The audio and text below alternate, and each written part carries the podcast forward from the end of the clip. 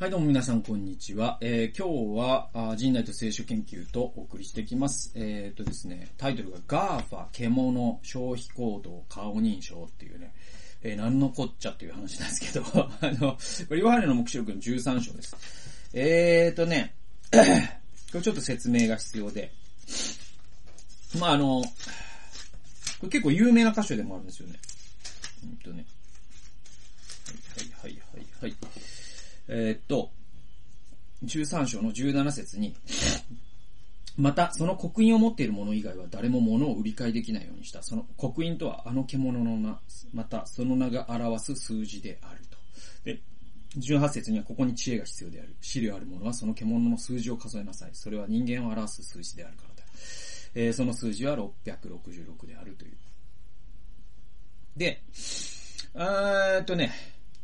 そうですね。どうから説明しようかな。えー、まずね、あのー、獣っていう象徴が出てくるんですよね。で、ちょっと待ってくださいね。あのね、ちょっと調べようかな、これ。えー、っとね、まあ、あの、去年、 GAFA 4騎士が作り変えた世界っていう本が大ヒットしたんです、世界で。2019年に。で、えっ、とね、最初にこの GAFA 4つの騎士、えー GAFA 4騎士が作り変えた世界ですね。これあの、著者がスコット・ギャロウェイっていう人なんですけれども、この人の GAFA 僕も読んだんですよ。で、この本の扉に黙示録が引用されるんですよね。で、えっ、と、どういう引用かというと、こういう、まあ、黙示録の言葉自体が引用されるんじゃなくて、こう書いてあるんです。えーこの本の扉にはこう書いてあります。4騎士、ヨハネの黙示録の4騎士、地上の4分の1を支配し、剣、飢餓、悪役、獣によって地上の人間を殺す権威が与えられているっていう、えー、扉の言葉があるんですよ。ね。で、うんと、もう、まあ、ヨハネの目視録に4騎士っていうのが出てくるんですね。で、そしてそれ彼らがその獣とか疫病とかによって人、地上の人間を、のほとんどを殺すという権威を与えられているっていう、まあ、モチーフがあって、まあ、それと、ギャロウェイは、この、えー GAFA ですね。 GAFA って何かというと、まあ、あの、この動画をご覧の皆様は知ってると思うんですけれども、えー Google、Apple、Amazon、Facebook のことです。の頭文字を取って、 GAFA。Google、Apple、Facebook、Amazon ですね。えーで、えーこの4つの、まあ、あの、巨大プラットフォーマー、まあ、ユニコーン企業とも言われるんですけども、まあ、この4つの収益だけで、確かね、スウェーデンの国家予算ぐらいの収益を上げてるそうです。多分影響力で言ったらもうそんなもんではないと思います。多分ね、あの GAFA VS アメリカっていう構造も成り立つぐらい、ものすごいでかい、あの、企業です。えー企業というか企業体というかエコシステムというか、もう、もう国と言ってもいいぐらいの、まああの、それぐらいの影響力を持つう Google、Apple、Amazon、Facebook なんですよ。で、この獣というのが、この4つの企業というのが実はその、えー、目視録の4騎士なんじゃない？これね、なんかあの、変な都市伝説的な、あの、月刊ムーとかに出てくる、そういうやつじゃないですよ。そういうやつじゃなくて、えーっと、えーあくまでスキョットギャルよりは、あの、なんだろう、それにも似てるねっていう話をしてるわけで、えこれはそうなんだって言ってるわけではないですね。このニュアンス大事なんですけれども、でもね、なんかね、ちょっと面白いなと思うんですよ。で、えーっと、で、えっとね、まあ僕のメモに進んでいきますと、13章には竜と獣が出てくる。で、 GAFA 4つの騎士という本の扉には4節が引用される。えー4節、つまりこれ、竜を拝んだ。竜が獣に権威を与えたからである。また人々は獣も拝んでいった。誰がこの獣に比べられるだろうか。誰がこれと戦うことができるだろうか。はい、これですね。え、これがまあ、 GAFA 4つの騎士の扉にも引用されていると。で、僕がさっき言ったところですね。で、つまり、現代のプラットフォーム企業、ユニコーン企業がこの獣だというわけだと。ね。で、7節にはこういう風に書いてあるんですよ。あらゆる部族、民族、言語、国民を支配する権威というものが出てくるわけですよ。ね、えー、獣は生徒たちに戦いを挑んで打ち勝つことが許された。また、あらゆる部族、民族、言語、国民を支配する権威が与えられたと。ね、プラットフォーム企業は指きたすなその戦略によって、えー、ネーションステート、カッコ国民国家を相対化し、す、え、べ、ての地球上の人間からあまねく税金を徴収し、これカッコ付きの税金ですね。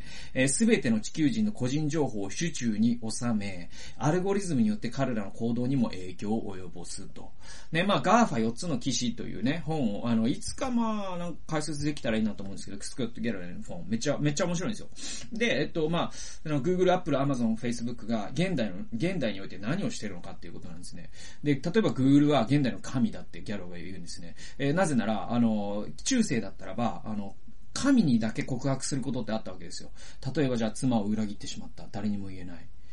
これ誰に言うかっていうと、国会室というところに行ってカトリックの神父に打ち明けたわけじゃないですか。ね。では現代、何をし、えー、人がそれを誰にするかというと、Google の検索バーにするってギャロが言うんですよ。えー、つまり、えー、じゃあ妻を裏切ってしまった、誰にも言えない、どうするかっていうと、えー、不倫した時対応みたいな形で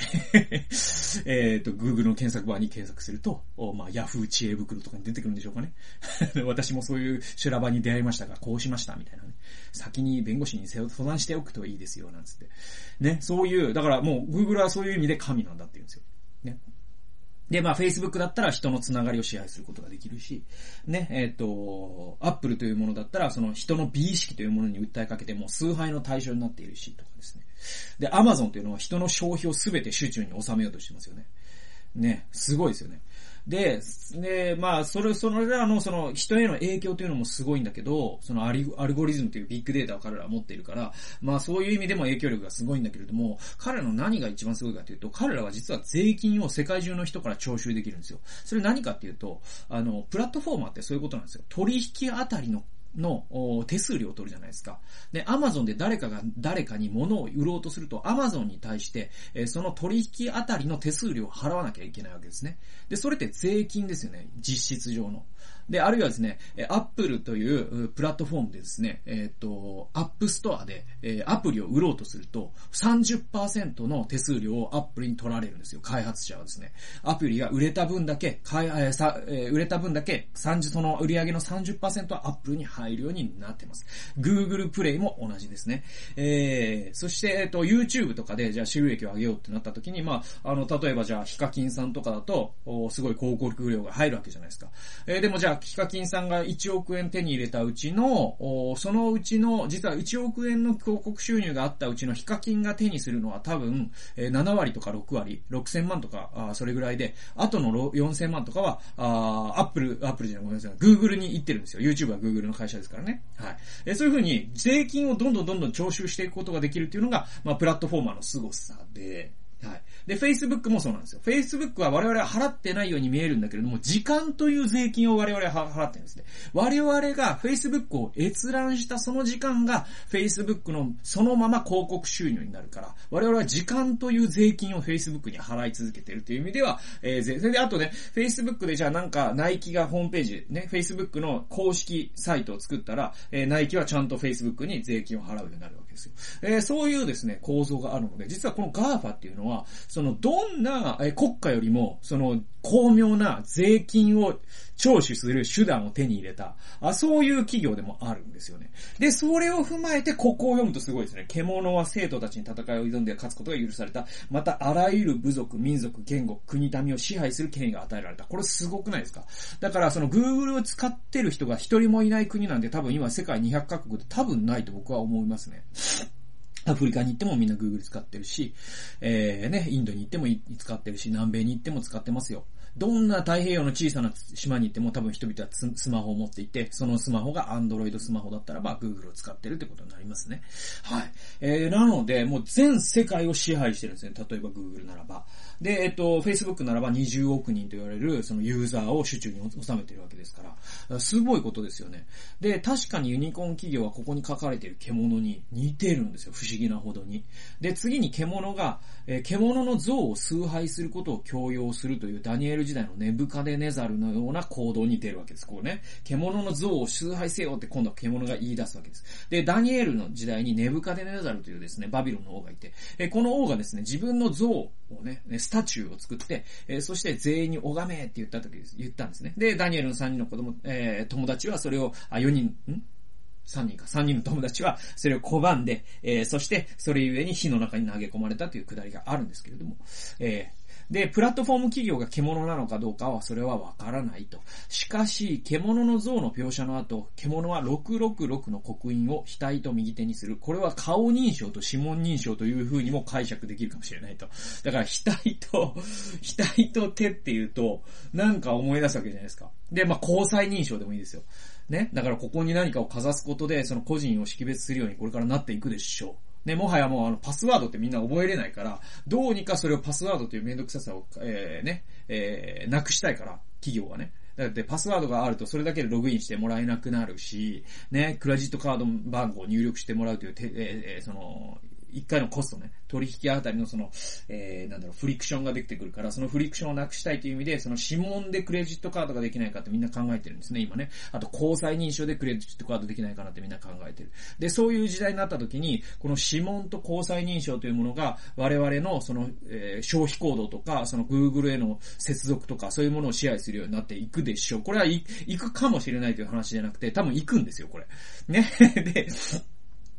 で、そしてそれがないと売り買いできないというのも象徴的ですよね。で、これ面白くて、うんと、売り買い、だから、この目視録に書いていることって、この、この交際認証と指紋認証がないと売り買いできないっていう話って結構現実がそれに多分近づいてきてて、僕、先週のニュースで読んだんですけれども、あの、ネクスコ、ね、東日本かなんか、だから、えっと、道路公団、旧道路公団ですね。あの、高速道路を管理しているところが今本気で検討しているのは何かというと、すべてを ETC にするということですね。だから ETC がついてる車以外、もう高速には乗れないようにしちゃうっていうことを今、えっと、まあ、政治家も含めてですね、今本当に検討されているんですよ。まあ、それはあの、コロナのこともあったし、コスト問題もあるし、いろんな問題があって、確かにそれは合理的な決断なんだけれども、えそうするとど、何、どんな問題が出てくるかというと、クレジットカードって審査ってあるじゃないですか。だからそのクレジットカードにの審査に受からずにクレジットカードを持てない層っていうのは日本には、えー、一定数存在するんですね。その人たちはもはや高速道路に乗る権利がないってことになって、これって売り買いする権利がないってことになりますね。基本的人権が損なわれることになりますよね。ね、現金が使えない、現金しか使えないなら、それはじゃあ、あの、高速道路をお断りしますってことになるならば、そういうことになるわけで、ね、そういう問題も出てくる。で、こういったことがあらゆるところで出てくるとしたらどうでしょう？アマゾンのカードがないと入れない会社があったり、買えないものがあったりとか、入れない場所があったりとかできてきたらどうなるこえー。これってもう目視録の世界に、えー、限りなく近づくわけですよ。でね、えー、まあ、21世紀の権力基盤はますます消費行動にシフトしてきている。消費はますます投票に似てきているし、投票は消費に似てきている。これ投票と消費っていうのが接近してるのが僕は21世紀だと思っていて、これどっかで溶け出すと思うんですね。両者の境、境目は溶け出し、えー、私たちがどのように経済的に振る舞うかが未来の世界の行く末を決めるし、経済的な振る舞いを操作できることこそがあらゆる権力基盤の証明になってきていると。はい。これって本当に21世紀の我々の姿そのもので、だからそのヨハネの目視録の13章っていうのは21世紀を読み解く上で非常に有用な目視的な資料であるっていうところで僕はまあね、このメモを閉じてるわけですけれど。で、まあ結論急ぐのはあんま良くなくて、あの、だからといってじゃあ GAFA が獣で、えー、 GAFA いつかその666を我々にね、焼き印をしてみたいな話には絶対ならないと思いますよ。で、ただその虹彩認証とか、えー、指紋認証という形で、この、じゃあやっぱ、えー、ね、手と額ってそういうことだったんだとかってなる可能性はあって。じゃあ666って何かというと、これ人間を表す数字ってあるんですけども、あの、えっ、ー、と、ヘブル文学には実は数字にそれぞれ象徴があって、例えば7だったら完全数で神を表すとか、12も完全数で神を表すとか、いろいろあるんですけど、その中で6っていうのは、まあ人間なんです。で、それが3つ並んでるっていうのは人間、人間、人間ってことで。で、あとね、あの、サタンという文字を、なんか、あの、文字を数字に変換するヘブル語のなんか、あの、アルゴリズムみたいなのがあって、で、そうするとサタンっていうのが666になるっていう、えー、そういう二つの意味があるんですけれども、じゃあこの6、その GAFA がじゃあサタンなの？っていうと、これは結論を急ぎすぎで、で、皆さんもこれ YouTube 見てるってことはもう GAFA に関わってるわけで。で、あのー、だから、うん、なんだろう。例えばね、90年代に結構流行った言説の中に、ビル・ゲイツこそが666だって言ってる人多かったんですよ。でも違いますよね、多分ね。あの、ビル・ゲイツ相当いいことしてますからね。マラリアを撲滅しようとしたりとかね。今コロナでもね、すごい献金してるし。えー、世界に貢献してますよ。よっぽど。なんか、変な政治家よりよっぽどこ、世界に貢献してる人になってるから。だから Google とかがじゃあ悪魔なのかっていうと、それは結論急ぎすぎなんだけど、だけど、なんだろう、そういう、うん権力というものが、あの、いわゆる我々の消費行動を支配することで権力基盤を得るっていう流れは多分止まらないと思うし、えー、我々がどう売り買いするか、つまり、どのクレジットカードを使い、どのプラットフォームで買い物をし、えー、どのブラウザでネットを閲覧し、みたいなことがますます、うん、ほぼ、なんか国家権力みたいな力を持っていく時代であるというのは間違いなくて、これはまあ GAFA、えー、というね、あの、スコット・ギャラウェイの、えー、GAFA、4騎士が作り変えた世界。えこちらを読んでいただくとよりよくわかるんですけれども、まあ、目視録が書いているような状況というのが、あまあ、ますますですね、なんかこう、リアルに我々の前に迫ってきてるのは間違いなくて。じゃあ、結論をじゃあ急ぐのは早いって僕は言ってるけど、お前じゃあどうするんだっていうと、なんだろうな。やっぱ考えるっていうのは大事だと思いますよ。そのアマゾンで買い物をするのはいいんだけれども、アマゾンって今何をしようとしてるのかっていうのを考える必要があります。で、それは、その、19世紀にマルクスが指摘したように、マル、えー、ね、なんかそのアマゾンの倉庫ではすごい、もう、あのー、強制労働させられている人がいてという話ではないです。もっとすごいことをアマゾンはしてて、アマゾンはもう、労働というものをこの世からなくそうとしてるんですよ。アマゾンの倉庫って一人も人が働いてないんですね。で、ジェフ・ベゾスは、えアメリカの連邦政府に、ベーシックインカムを早く実現するように、えー、進言してます。つまり、多分、もうこのまま行くと、人は働かなくなるから、仕事がなくなると。その時に Amazon の商品を買ってもらうためには、ベーシックインカムしかないっていうのを、ベゾスはそこまで見てるんですよ。とすると、我々はじゃあベゾスって悪魔なのっていう話でもないんですよね。我々が考えるべきは、じゃあ労働、そんな世界でも労働というものの尊さっていうのをどうにか守っていくためにはどうしていったらいいのか。我々の仕事、また人生を意味荒らしめるためには、どのような生き方を提案していけるのか。こんなことを常に考えていくことこそが僕は大事だと思います。はい。えー、そんなわけで今日は GAFA 獣消費行動顔認証というタイトルで人代と聖書研究とお送りしました。えー、最後まで聞いてくださってありがとうございました。それではまた次回の動画及び音源でお会いしましょう。さよなら。